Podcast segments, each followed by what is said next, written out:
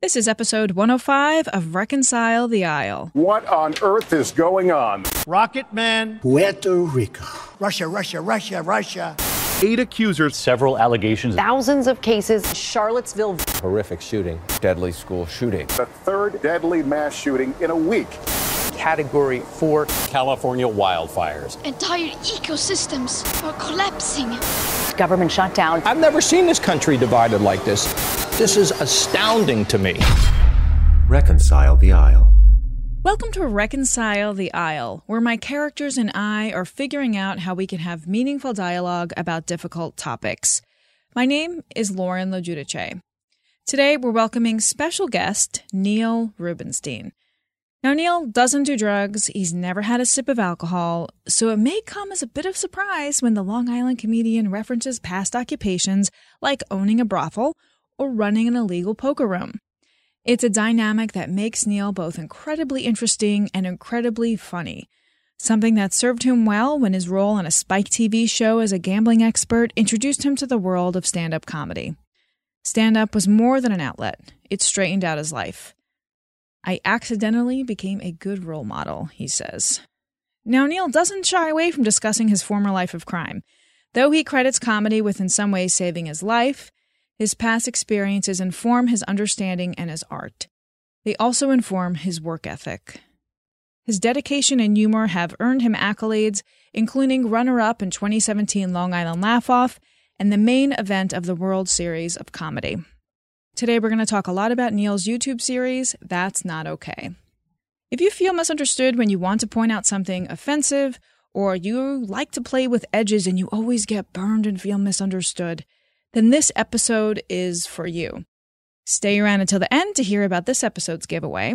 And you can always sign up at laurenlogi.com slash podcast to get the link with all the wonderful things that me and my guests give away for free to subscribers and you'll get reminders when we publish this every other week. Today, Melania is going to do the interview. My co host, Melania Trump, are you ready? Oh, I am very ready to talk to a comedian. I've been telling the jokes. Have you seen? Do you notice? Uh, not really, Melania. Well, I made that anti bully campaign, huh? All right, let's go to the interview with Melania and Neil Rubenstein. Welcome, Neil, to the podcast Reconcile the Aisle. So, I first learned about you because of your YouTube series called That's Not Okay. So, tell me about what is That's Not Okay?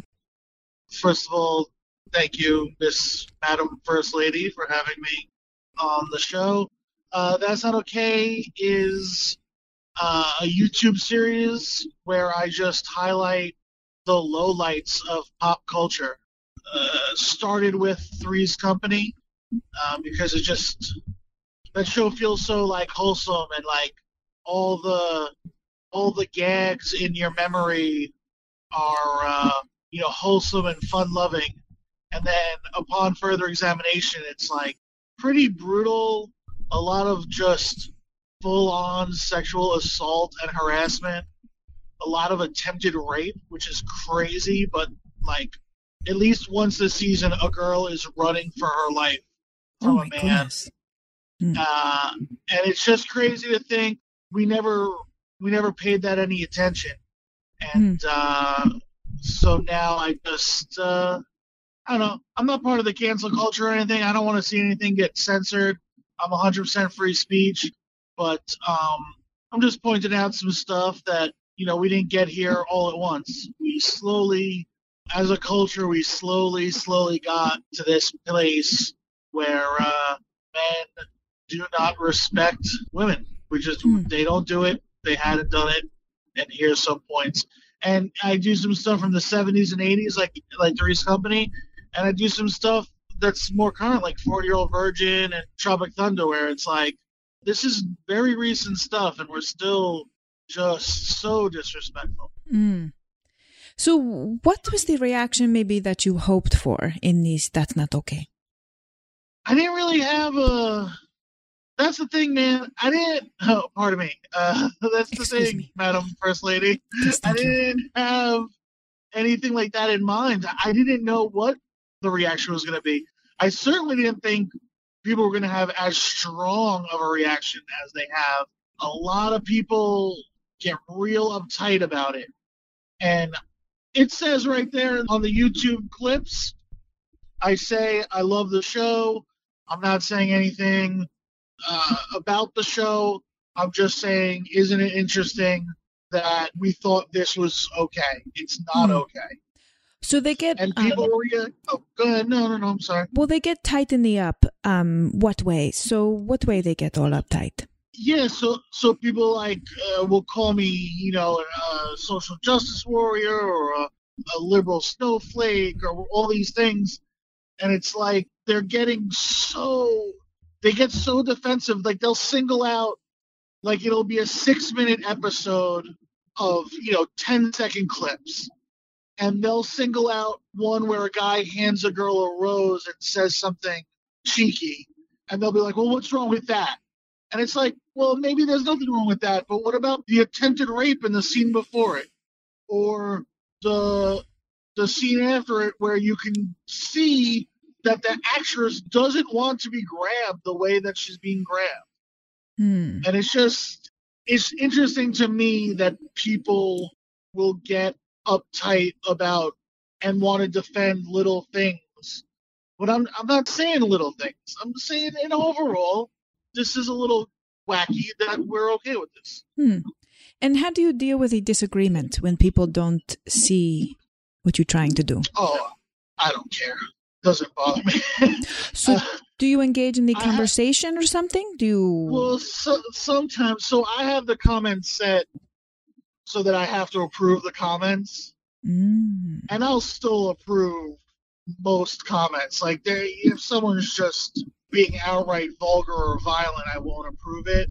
But in most cases, if the guy's just calling me an F word or a homo or whatever, I just I let it go. You know, like I, I post it, and I'll respond to some of them like, you know, uh, occasionally someone will be like, "Oh, why are you so triggered? Why are you so triggered?" And I'm like, "Why are you so triggered?"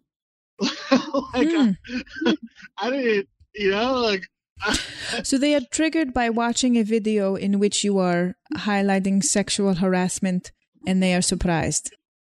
yeah, and they're like, "There's nothing wrong with this," and it's like, "All right, well, if you think there's nothing wrong with this, there's something wrong with you. There's mm. something wrong with this." I'm not saying it shouldn't be allowed. I'm not saying it shouldn't be on TV. I'm not saying the jokes aren't funny. I'm just saying that's not how men should act towards women. That's all. That's really all. So you're saying it's getting worse. So have you looked at the movies of the 30s or the 40s and investigated that? Well, I don't think it's gotten worse. I just think it's interesting that it still exists. The 30s and 40s, there's people slapping their girlfriends or wives. There's a lot more physical violence towards women in the earlier you go. Hmm. I think it's interesting when something as recent as, like, uh, I did 16 Candles, which is like in the early 80s. Oh, Revenge of the Nerds, too. Revenge of the Nerds in the early 80s. I mean, he rapes a girl. He straight up rapes a woman, and we root for him. We root for him.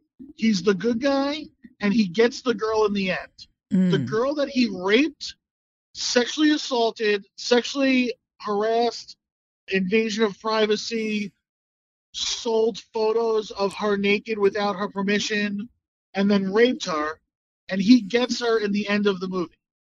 Wow. So do you think then we we laughing for so many years at these the Three's Company, we laughing at the assault, and in the Revenge of the Nerds, we are rooting for the person who did the raping. Do you think then that causes confusion now? People don't know what's what. Yeah, so that's the thing that I notice in the comments the most is people are like, we didn't learn how to behave from this show. And I get that. We don't learn how to behave from a television show. But because something so widely popular exists, it normalizes something. That's what I think the issue is, is that these things normalize it, where we're like, we know it's wrong, but we're like, eh, we could get it. It's okay. This one time. Oh, now you're making me feel guilty, Neil. I said the grab the, the pussy was just boy talk. Okay, we move on so that I. oh, I feel bad. Yeah, no, I mean that, that's a really good example. Is like he says and does these things, and everyone's just like, "Oh, that's him being him," and it's like, yeah, but if we just brush that off, what else are we gonna brush off? We end up overcorrecting the wrong direction. I don't want to see anything get canceled or taken off the air, or I don't want anything like that. I want everyone to be able to work and make money and, and create whatever they want to create. But there's a point where we overcorrect, and it's like this guy gets away with what he gets away with. So then when Joe Biden is too huggy, we're like, oh, he can't hug like that. It's like, yo, man, look around. Yes. like, yes. don't punish this guy. Punish that guy if you want to punish somebody. Yes. So what I think about too, because I am a traditional woman, and you know, I I married my Trumps. I took his last name, stopped working, and became completely financially dependent. I wonder, like, I like the traditional man. Then what is traditional man? Is the grabbing of the pussy part or no? Like, what is tradition? uh, I yeah, I don't know, man. It's it, it should be changing, you know. Yes. Uh-huh. So is the Like, raping oh- part of the tradition? I guess that's the question. Like, what is what can be the nice way in the traditional way?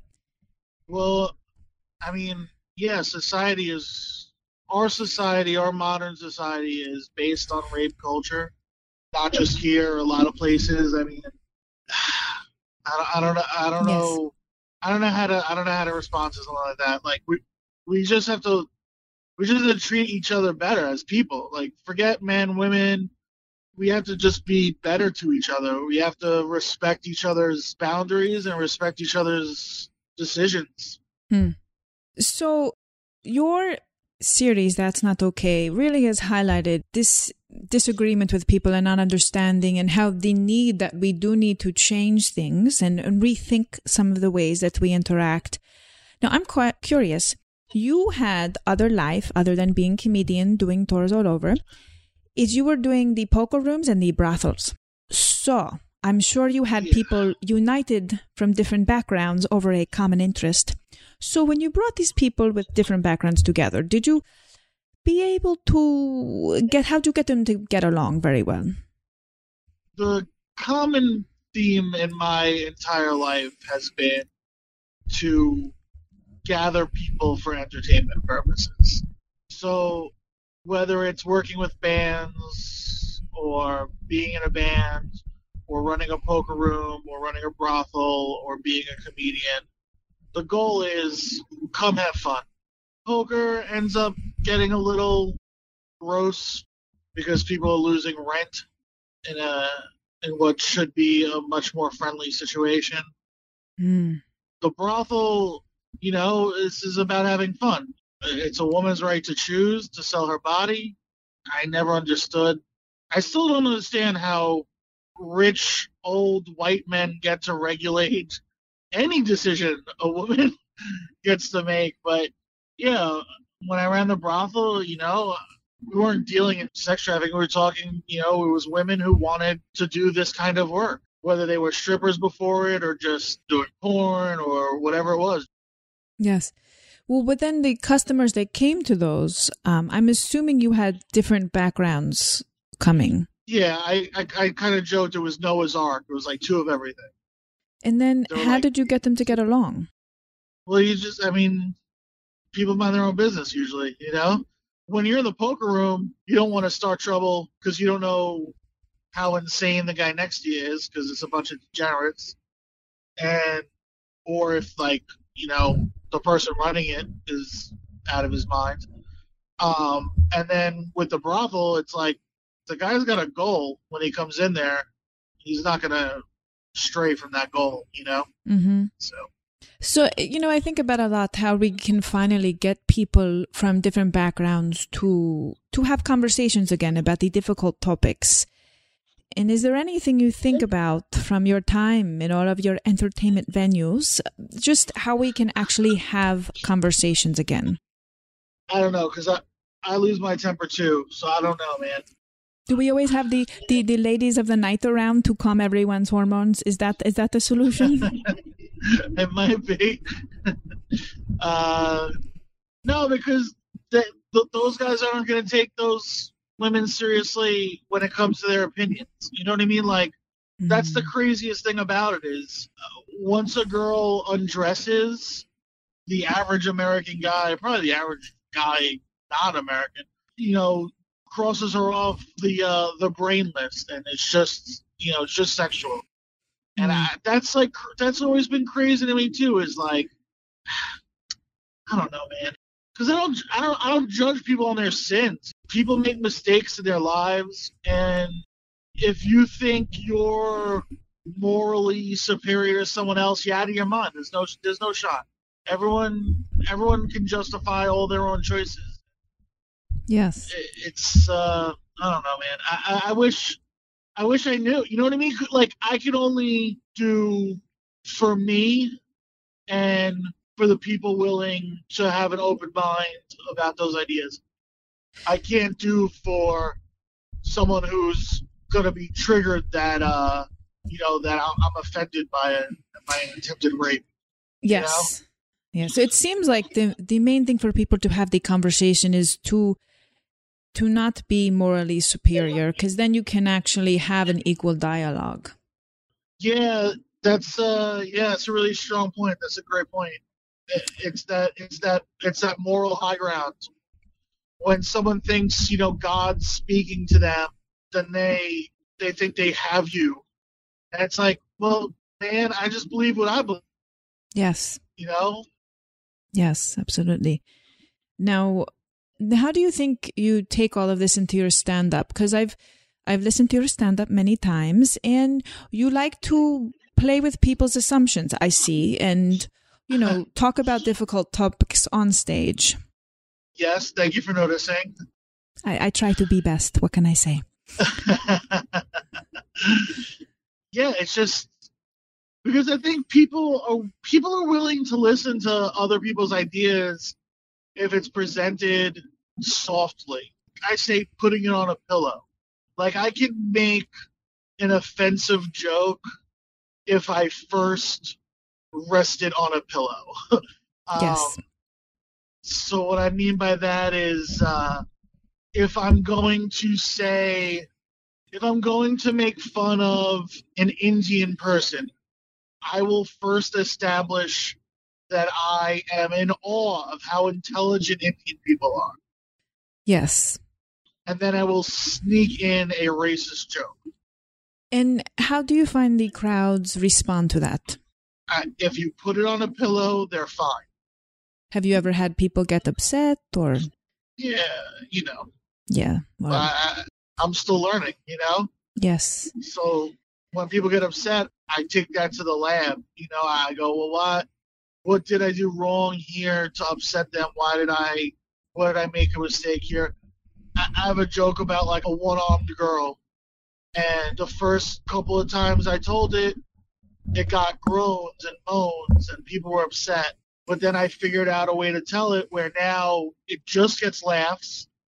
And I had a woman come up to me afterward and be like, You're so right. My mom has one arm and you're so right about her. And it's like, all right, well, that was unexpected, but I guess, you know, That's I guess I, I, figured it out. I solved that oh. Rubik's Cube of a joke. I haven't laughed in five years. That was so funny. Okay. Um, so why might you, I'm curious your decision, you go down the road to maybe get on the spectrum of maybe a racist joke, whether it is racist, not up to debate, but like you said, it might be a racist joke. Why do you do those jokes? It's not racist, it's reductionist. I am 100% a reductionist. What is reductionist will, for the um for the listeners? Like the expression Eskimo brother is like reductive. The phrase Eskimo brother is just a reductive statement. It's reducing the whole culture of Eskimo to just the fact that sometimes they bang each other's girlfriends. they do. Oh. I don't know. I don't know, but that's like a stereotype. That's don't like, tell my Trumps. He'll go up to Alaska. Okay. Yeah, he'll, he'll become Inuit. but you understand what I'm saying? They were like, uh, people think Jews control the media, which is totally reductive. It's reducing a very complex culture and religion down to a lie that people assume is correct from propaganda and stereotypes. Yes. But because people understand it, I will go to it because it is reduced to the base understanding. Like, we all have these assumptions about you or your husband. And so I'll go to those things because people understand it. It might not be what I think or how I really feel, but it's humor. It's yes. I, I will reduce it down to the bare essentials so that you get the joke I'm telling. I'm not saying Asians can't drive. I'm sure they're fine. Everyone's a bad driver. But because everyone here already assumes Asians can't drive, I will make that joke and then and then tell you you're wrong about it. Got it. So you go down direction and give twist to show that that reduction is the wrong thing. Yeah, like don't like like you thought that. I didn't think that. I said it. You already had the idea in your head. Like I, I might say I might say someone's name and it sounds like a black name. And I'll let the audience get to that conclusion because they're reductionist. I get because it. humor is re- reductive. So I'll let them get to it, and then I'll be like, "No, that that's a white girl. What? Yes, what are you doing?" I see. I do the same, and I, I do the stand up of the comedy, and I talk about growing up in Slovenia, but it's not actually how I grew up in Slovenia. I just make things up because Americans don't even know. But then I make fun of the fact that they think everyone in Eastern Europe grew up pushing an ox cart. So, yeah, because that's what, right? That's what we already think. So it's easy to get them to go to that place with you, laugh at the joke, and then you can tell them how you feel about that. Yes, yes, absolutely. And then when you find that you might maybe the audience take a different way and you feel like maybe you lost them for a moment, how do you get them back in that situation? I don't know, just head down, keep going. I, I don't know. I'm still learning, I'm still growing. Mm-hmm. So I, I, don't really have like um, a back pocket tool for that. It's just if I lose them, I'm just going to keep telling jokes and hopefully get them back if I see that they're not feeling the edgier stuff, I'll I'll back off. I have enough non-edgy stuff. So you change your plan on stage based on what you think the audience can handle. Well, what they're handling. Ah, yes.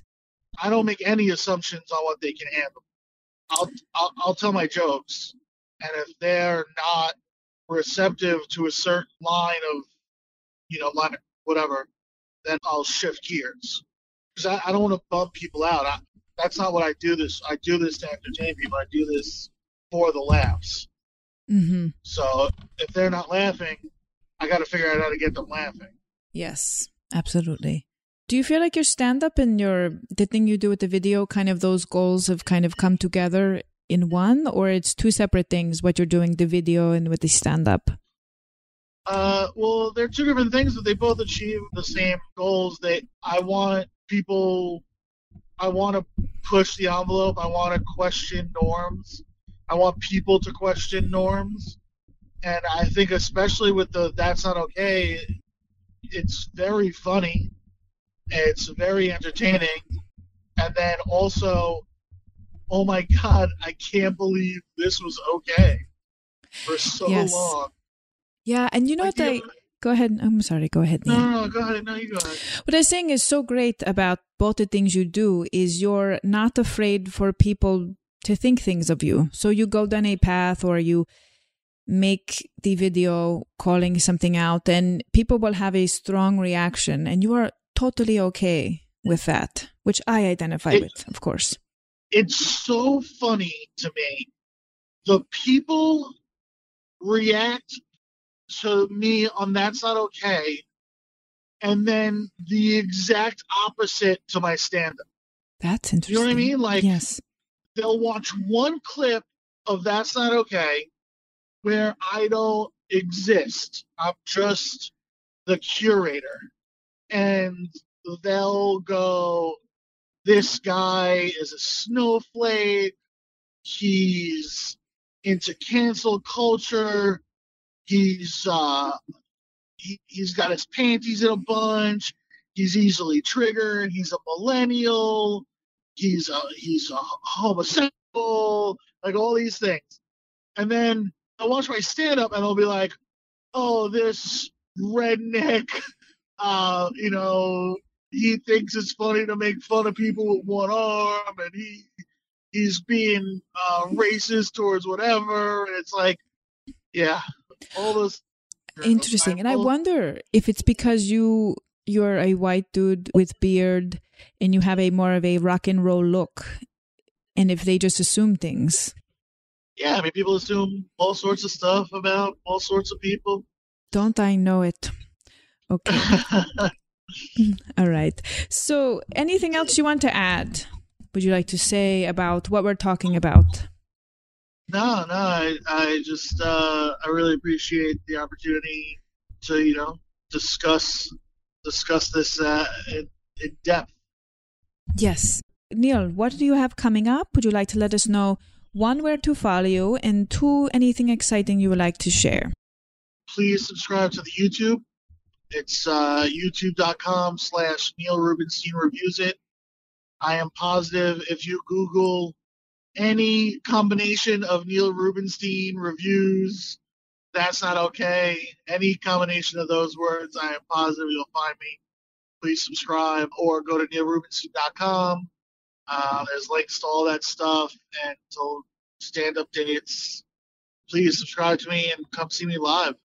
Okay. And where can they find the info on your shows? NeilRubenstein.com. Okay. You can find everything. Okay. You can find all the YouTube stuff there too. It's the um, one stop shop for the Neil of the yeah, Rubenstein. Yeah, yeah. Okay. Okay, great. Um, thank you, Neil, for joining us and have a be best day. Thank you. So, Melania, maybe you can teach Donald some of what you learned about using comedy for good. Why would I do that?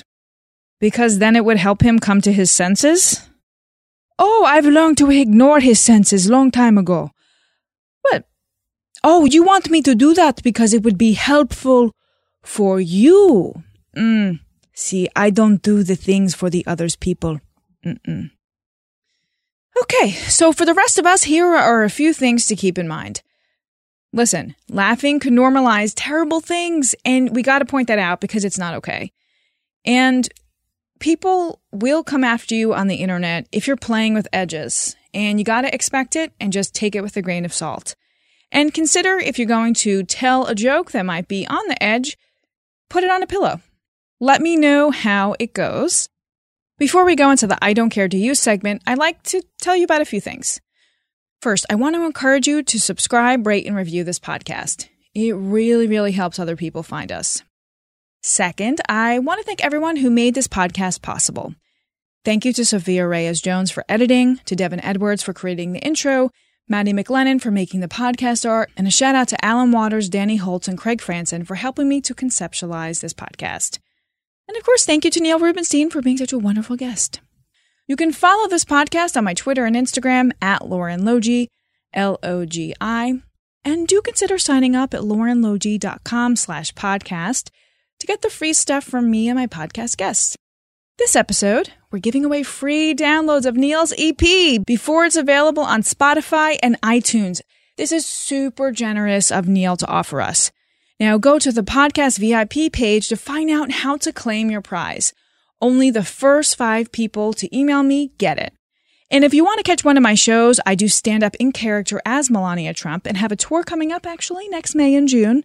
Then go on over to laurenlogi.com slash shows and find out when to catch me live.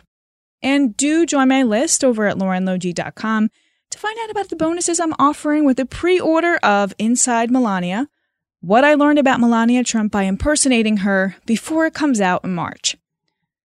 Listen, we have to learn how to have public dialogue again. The world's on fire and we've got to talk about it. And there is no better way to understand the importance of this by reading the headlines. So, Melania, give us the top headlines in the I Don't Care to You segment. Here's all the things that I don't cares do you about.